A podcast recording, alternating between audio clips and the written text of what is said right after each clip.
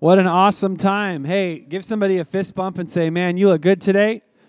Looking good. Don't be weird, though. If you're single and the person sitting next to you, you don't know them, don't say that. Just, you have to use discretion. Just because somebody with a microphone tells you to do something doesn't mean you have to do it. Hey, guys, man, what a great day. I just have a couple comments to make today about yesterday's debacle that the refs beat Oregon, and Oregon is the best team ever, and go Ducks forever. So that's how I feel about that. Enough said. And go Beavs, beat the Huskies. Come on, let's give the Beavers some love. That's a pretty big win. What a great time in the presence of God this morning. Just loved being in worship. What an awesome time. There's so much power in praise and so much power in worship, despite whatever circumstances, whatever battles you're facing. You know, even as we sang today, this is how I fight my battles. And you can feel when we lift up our praise to the Lord and we lift up our worship, number one, that's what we're supposed to do reflective of who God is, and He's worthy, and He's worth our worship regardless of what's going on. But there is actually power, and God moves in our situations. As we lift up our hands and we worship Him, you can feel His presence come in the room, and God is here fighting those battles. So excited that we're doing that today. We have a real treat this morning. Our dear friends Mike and Crystal Silva are here with us, and we're so honored to have you guys be with us. And some of you know them, some of you don't. And so instead of me stumbling through trying to explain just how amazing these wonderful people are and what they do, we're actually going to play a video for you that shows you Mike Silva International, their ministry, where they do crusades all over the world and have seen hundreds of thousands of people come to faith in Christ through the work that they do. And so we're going to watch that video, and then Mike is going to share a message that I'm excited again to hear. I heard it in first service, and I said, wow, that was incredible. I was a little jealous because I'm not as good of a preacher. And we get to hear that again today. So we're going to watch the video, and then we'll hear from Mike. Thank you for your kindness. Thank you so much for your kindness, and thank you to Joy Church. We are able to do what we do because of you. Every place we go, we represent the Lord Jesus. Every place we go there because you've equipped us and enabled us to be able to go. So if there's anything in that video that you saw and you thought to yourself, I could do that, then you just happen to have an opportunity. It's actually in 14 months from now. It's in Santiago, in La República Dominicana. And in December 2 and 3, the first Friday, Saturday of December 22. So some are thinking, but that's 14 months. It's going to take time for us. It takes our team a year. Our team will move in January, this January 22. Our team will move there, 12 individuals from 8 different countries in Latin America will move in to begin discipling and training and encouraging and equipping to be able to prepare for the nights of harvest that the Lord will give. So if you'd like to be a part of that, if you'd like to share your story to children or high schoolers, college-age people, business professionals, if you could see yourself doing that, we have ministries where we're drilling freshwater wells in communities that don't have that. That's because of you. We're able to bring electricity into communities that don't have that. That's because of you. And the way it works in so many countries in the world, if you don't have fresh, clean water, you can't have a school for the children. If you don't have electricity, you can't have a school for the children. So by God's grace, we're able to push that domino to bring fresh water into a village and bring electricity into a village, and that puts pressure on the government to be able to build a school, staff a school, and begin training children, and that's very important to us. 86% of the world, the diseases are caused because of contaminated water, and that just shouldn't be. And so we thank God that we have the opportunity to be able to go places where they don't have fresh water available to them, and we can make that happen. So if you'd like to be a part of that, we would love to have you be on the team. And I'll just add, because we live in Oregon, December it just happens to be a great time in the Caribbean. Now, that's all I'm saying. I'm just saying, if Jesus is calling you, then it just might be good timing. That's all I'm saying, is if you would like to be able to do that. So thank you so much. Pastor Jake, Pastor Bethany, we love you. We honor you. We love your family. I just called their daddy between the services just to tell him how much I love them and how much I honor them. And Joy Church, to be able to see, last time we were with you, we were in the theater. And so though I miss the popcorn, I love this facility. And so I just want you to know that. So thank you all for your kindness. Thanks for supporting us. We have four churches in Oregon that support us, and Joy is one. And so we just want to say thank you so much. Speaking specifically about Pastor Jake, it reminded me, I heard this story, I think it's true, and it was a couple of springs ago, he had to buy a lawnmower to be able to do his lawn. And so as he was walking in the community near their home, he saw a little boy had a for sale sign, and he was selling the lawnmower and several toys and several other things that the household was selling, on a yard sale. So Pastor Jake, being kind as he is, he went up to the little boy and, "How much for the lawnmower?" And the little boy told him, "Does it work?" "Yes, sir." "Wonderful."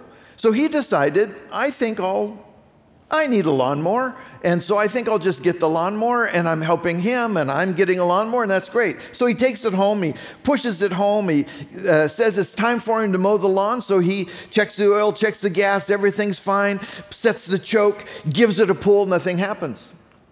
Typical, most lawnmowers don't start on one pull, so he pulls it again and again. Pretty soon, Pastor Jake, that's what Pastor Bethany says, she was looking out the kitchen window, and he begins to pull, that's what I heard the story was, and he began to pull harder and harder and harder and harder, and then in absolute frustration, he grabbed that lawnmower, and in a holy way, he took it back to the little boy that he had purchased it from, and he says to the little guy, he said, "Excuse me, son, this lawnmower does not start." "Yes, it will." "No, it doesn't, son." And the little boy says to him, "Well, sir, you just need to curse at it a little, and then it'll start."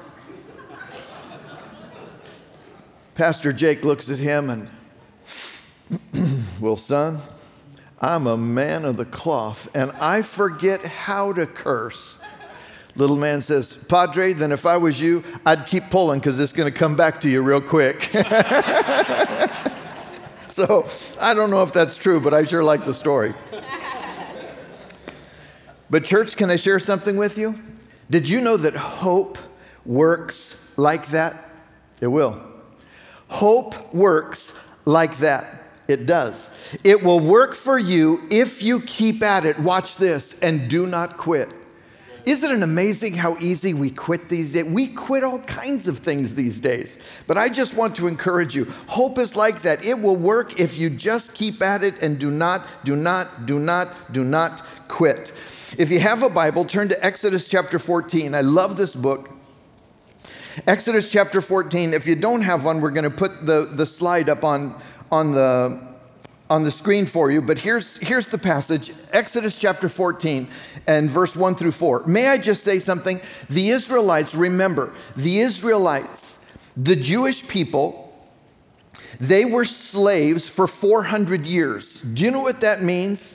That would be like, Pastor Nikki, that's like all of your lifetime, all of your parents' lifetime, all of your grandparents' lifetime, all of your great-grandparents' lifetime, and possibly your great-great-great-grandparents' lifetime. For all of that period of time, this nation were slaves. This nation served the Egyptian people for that amount of time. So it's in the midst of that they get released, and then the Lord gave these instructions to Moses. Moses was the mouthpiece. By the way, you all know that Exodus, just the word Exodus in Hebrew, it means the road out. The road out. I don't know if you've been on the tube, the metro in Great Britain, but in the tube, you don't go here in this country, our country, we use exit signs. In fact, there's a couple there in your building. We use exit signs. If this were Great Britain, it would say the way out. They don't use the word exit, they use the way out. Exodus means here, it means the road out. Can I just start by encouraging you? I don't know where you are. I don't know what you're involved with. I don't know what you feel like has you trapped or not trapped, what has you bound or not bound. But can I tell you this? We have found that Almighty God's Word, it is the road out. From wherever you have been, wherever you are, this is the road out. He is the road out. So that's just to be able to encourage you. So the Lord gave these instructions to Moses: order the Israelites to turn back and camp. Whoa, turn back. If you're moving in one direction and the instructions say stop, turn around and go back. It's like, wait a minute, isn't that the opposite of progress? Are you sure you know what you're doing? Are these the correct instructions? They are. And then he says, I want you to turn back, go back and camp by Pi-hahiroth between Migdal and the sea, and camp there along the shore across from Baal Siphon. Can we have that map? Is it possible to show that map and just pop that up here? So here's where we are. See the Gulf of Suez there? That would be the Red Sea. Follow the line up and then see the crossing at the Red Sea there on the right, crossing at the Red Sea. Now go to the left and just up about Albany, and then there it is, Pi-hahiroth.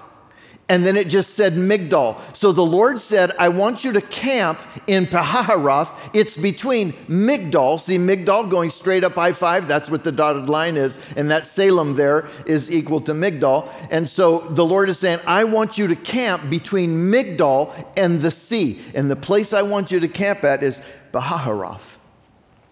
You might say, wow, you know how to say that. It's because my wife is a local Silverton girl, one of the farm girls, Roths, from Salem, Silverton. That's how I learned how to say that word.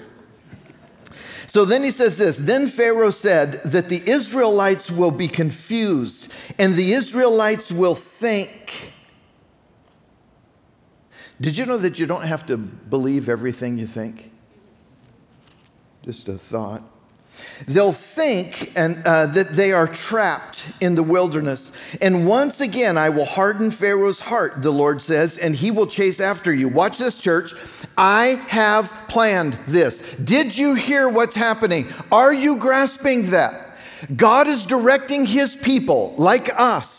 God is directing his people from point A to point B. In the midst of point A to point B, God says, stop, turn around, go the other way. God, that doesn't make sense. Do it. Why? Because I have planned this. It gets better. I've planned this in order to display my glory through Pharaoh and his whole army. After this, watch this. After this, after the path that you're on, after the time when you feel like you're trapped, after the time where you feel like there is no hope for me, it is in the midst of that time that I have planned, the Lord says, after this, the Egyptians. Basically, the Egyptians, you could cross that out, and basically you can put the ducks. I think in the Hebrew, that's what they were talking about. After this, the ducks will know that I am the Lord. So the Israelites encamped there as they were told.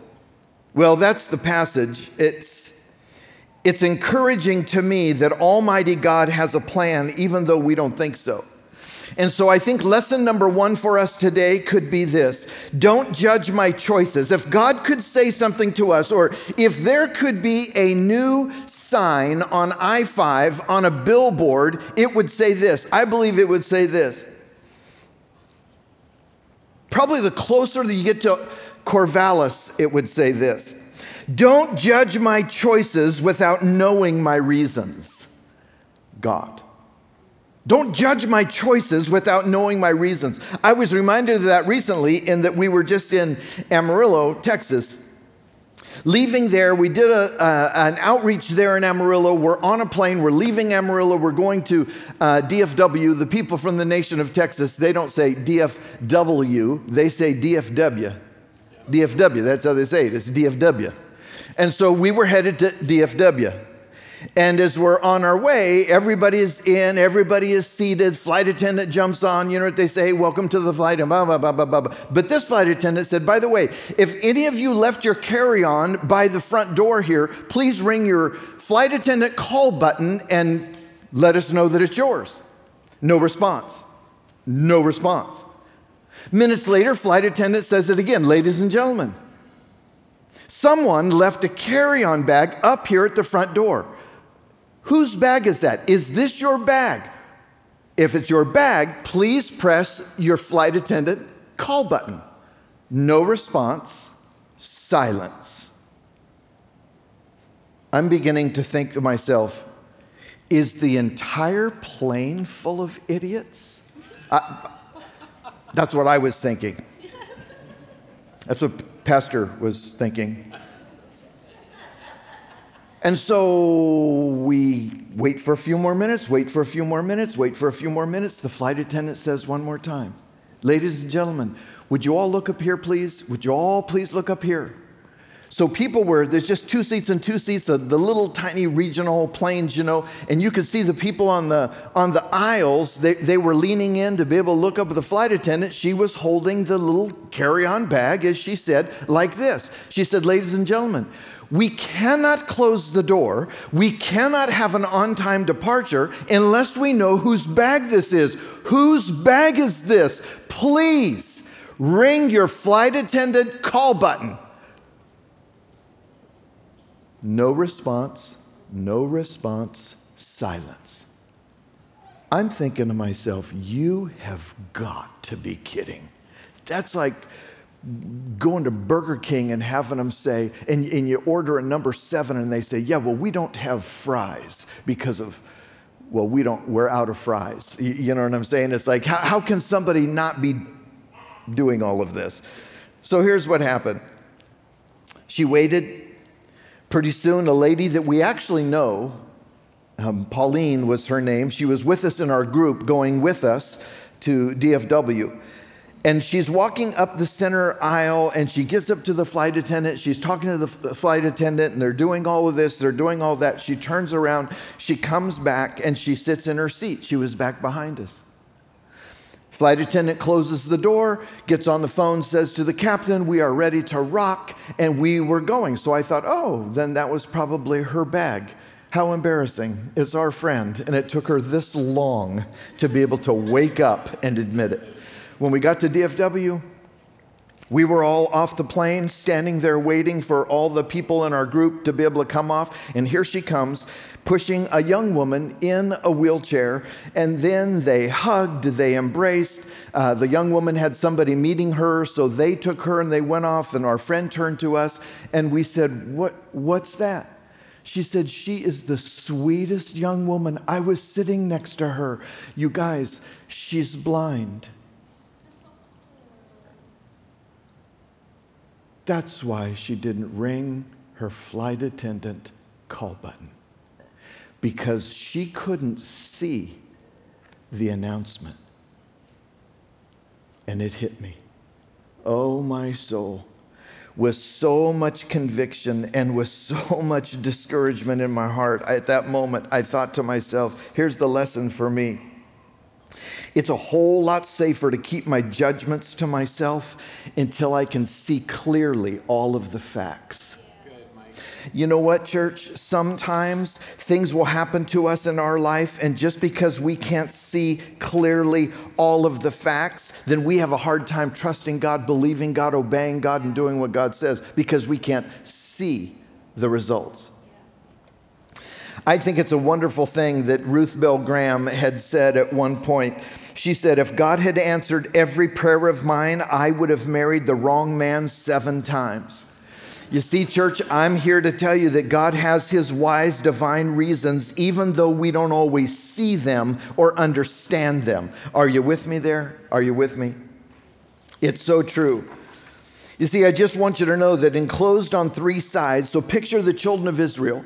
Biblical scholars say it was probably 2.5 to 3 million people when you count men, women, children, and then, of course, all of their livestock. 2.5 to 3 million people.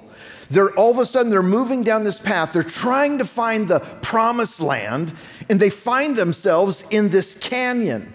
Much like the canyon that we just drove through yesterday that's totally burnt down, as you know. And we're seeing the walls in that canyon come in like this, and so close to the road, the trees damaged, so close to the road, right here on our way, just on the other side of Walterville. Enclosed on three sides with only the Red Sea in front of them and the Egyptian special forces behind them, they were trapped. The people felt like they were trapped. Did you know that according to Jewish historian Josephus, the Egyptians drove them into a narrow place? And the number that pursued them was 600 chariots, the Egyptian special forces, 600 chariots, 50,000 horsemen, and 200,000 footmen, all armed. Trapped them in between inaccessible cliffs and the sea. In fact, I think there's a picture of that also. Look at that. The historians and biblical scholars say this could have been the spot. So here you have the Egyptians pressing them, 2.5 to 3 million people trapped in this long corridor, and you see the sea out in front of you there in the distance. So your choice is, in that moment, turn around and fight the enemy that is approaching without military might, military training, weapons of any kind whatsoever, or swim. They would not have survived either. But there's another option. Even though they were trapped on each side with a ridge of mountains, Josephus says, which were impassable by reason of their roughness. So the million-dollar question, church, comes to us, comes to me, and comes to you. The million-dollar question this morning is this. Here's what it is. When stuck between a rock and a hard place, what then should we do? As Christian men and Christian women and students, what then should we do in the midst of being stuck between a rock and a hard place? That's where we are right now as a couple. Because tomorrow morning at 10:30, we're going to have a meeting with our oncologist. Our 42-year-old daughter, 6 months and 3 days ago, was diagnosed with stage 4 inoperable colon cancer. Things are not looking good. That could be confirmed for us tomorrow morning at 10:30. If there's ever a time that as a daddy that I felt trapped, and I don't like it, but I feel trapped.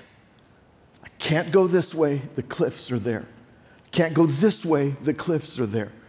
I could never swim it and make it and survive, and I can't fight it. So what do I do? Have you ever felt trapped?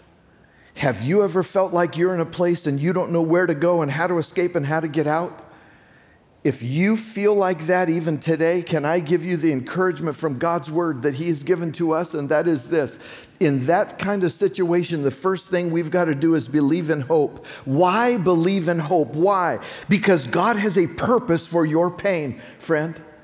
He has a purpose for your pain and a reason for your struggles and a reward for your faithfulness. God has a purpose, a reason, and a reward for your faithfulness. It's interesting that verse 2 says, chapter 14 and verse 2, God only knows where you are, but you know what the scripture teaches us here? God only knows where you are. God knows where they were. God knows where we are. Watch this. And he may have planned it exactly like that. Let me show you what the scripture says. Ser sano en el nombre de Jesús. I mean, be healed in the name of Jesus. Please don't forget this. It was God who led his people from Egypt to the Red Sea. God did that. God planned that. It was the Holy Spirit who led Jesus into the wilderness to be tempted. Luke chapter 4, verses 1 through 2, for 40 days and 40 nights. It was the Holy Spirit that led Jesus there. It was Jesus himself. Luke chapter 8 and verse 22. Jesus himself said to his disciples, "Come on, boys, let's go to the other side of the lake," knowing full well that there would be a massive storm in the middle of that ocean there, in the middle of the Lake Sea of Galilee. God planned that. So the question I want to ask you today is just simply this. Where might God be leading you so that it seems like a big mistake? It seems like this cannot be true. It seems like I'm going in this direction, everything is going well, and all of a sudden God says, stop, turn around, go in another place. Why? I have a plan for you, and you will not, like the woman on the plane, you will not see it, but I'm just asking you to trust me. So I think the first thing we need to do as a church is we've got to believe in hope and commit ourselves to believe in hope again and again and again and again. Even if you don't feel like you see a way out, believe in hope. Some of you might be here and say, yeah, but I've got so many doubts. I mean, it's easy for you, but it's not easy for us. But I've got so many doubts. Here's a thought for you. What would happen, friends, if I begin, what if I would begin doubting my doubts instead of doubting my faith? What would happen then? Imagínate. Think about that. Imagine that. So not only believe in hope, but choose hope. Choose hope, because the Israelites went from unbelief and fear to faith and trust in light of God's deliverance. Verse 31, same chapter, verse 31. When the people of Israel saw the mighty power that the Lord had unleashed against the Egyptians, remember, the sea opened, the people went through on dry ground. They were filled with awe before him. Oh, that's the purpose of the pain. The people were filled with awe. And they put their faith in the Lord and in his servant Moses. See, there's the purpose of the feeling of being trapped. There's the purpose of the Red Sea. There's the purpose, so that all would know that he is great and greatly to be praised. See, the Israelites show us that it's possible when you feel trapped, boxed in, it's possible to choose hope. You can choose to fight. You probably won't win. You could choose to swim. I'm sure you'll not make it. Or we can believe in hope and choose hope. I love that statement from Jonathan Edwards. He said, I've got two resolutions in my life. Resolution number one, I will live for God. And resolution number two, even if no one else does, I will. And I want to encourage Joy Church to live that way today. I want to encourage that to be our resolution as well. But why choose hope? Because the scripture says in Psalm 25 and verse 3, nobody hopes in the Lord. Nobody who hopes in the Lord will ever be put to shame.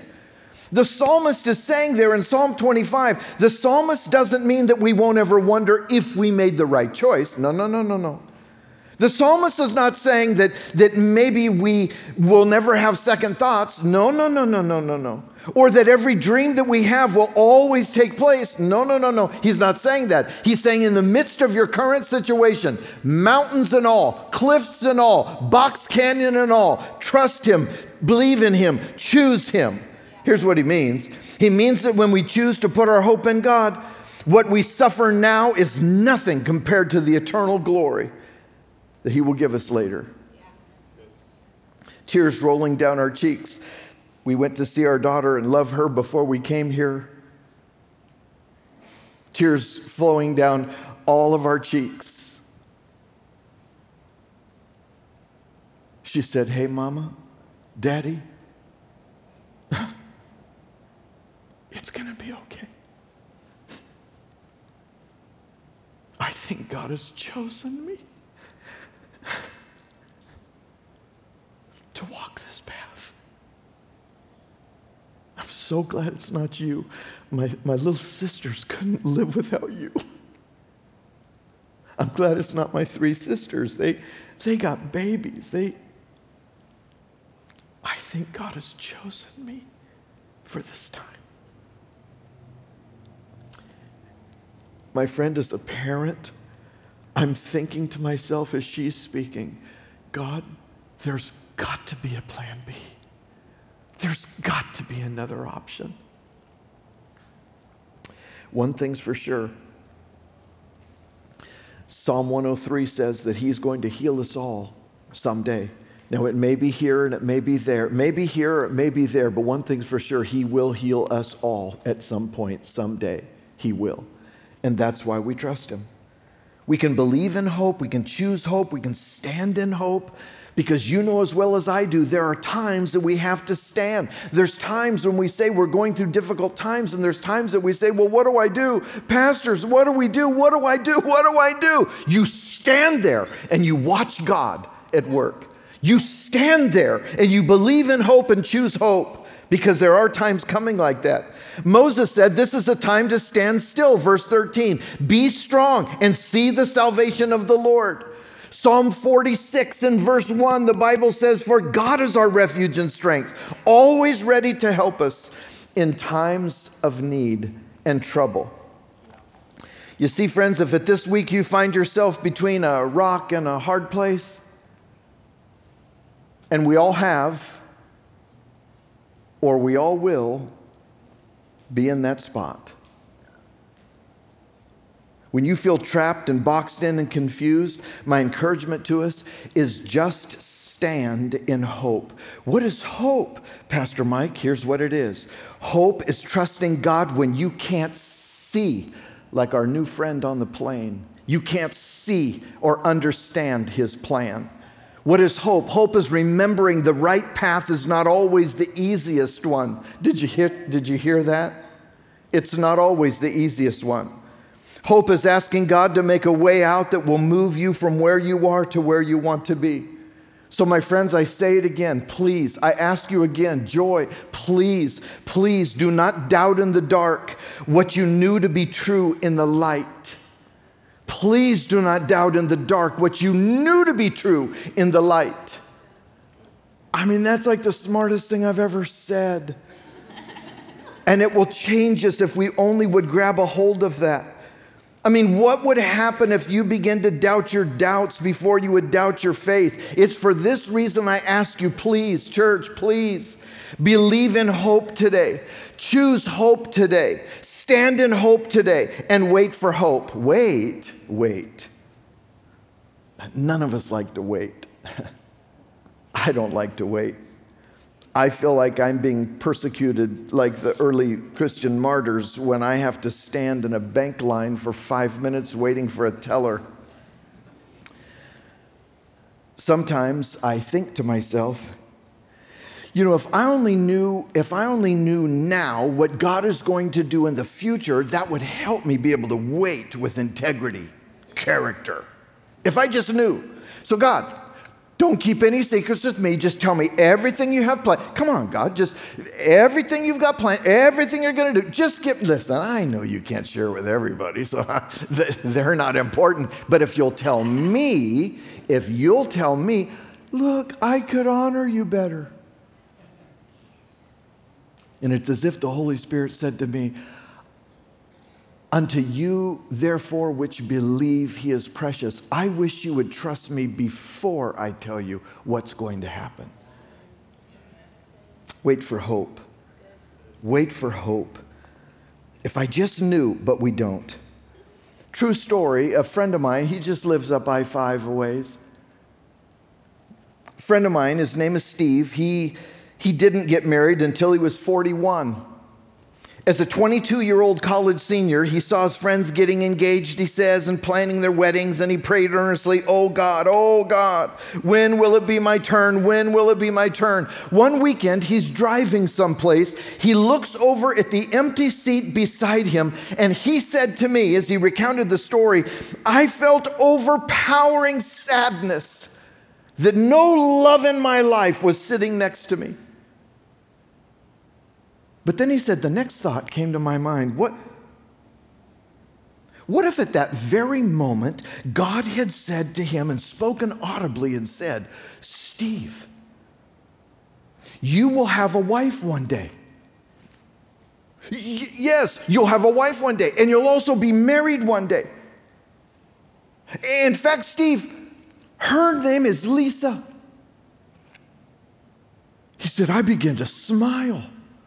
Her name is Lisa. She lives in Medford. She's beautiful. She has gorgeous hair and beautiful eyes. But Steve, wait for her because she's 12 years old.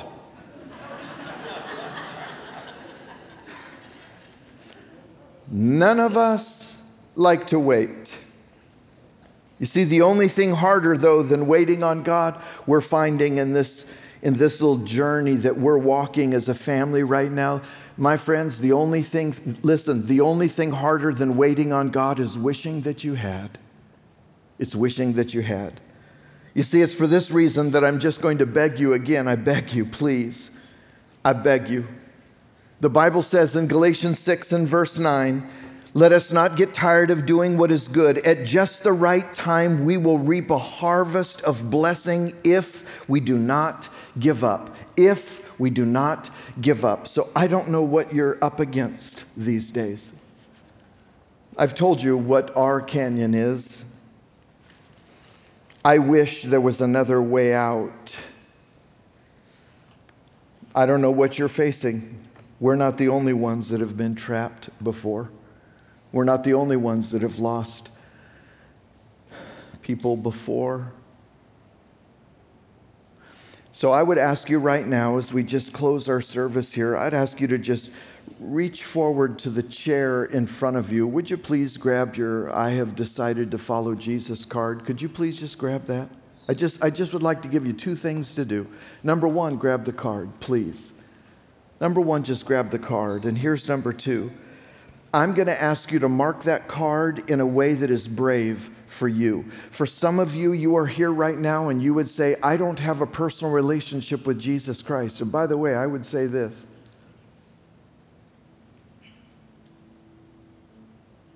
I'm sorry to say this, but I say this. If your diagnosis was our daughter's diagnosis, do you know where you're going to spend eternity?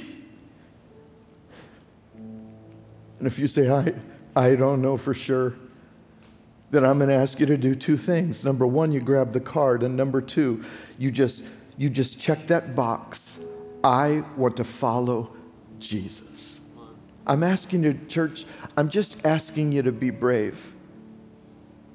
You know what my daughter taught me? Shh. She's been teaching her daddy something about bravery. Do you know, friends, that bravery has nothing to do with feelings? Bravery is an action.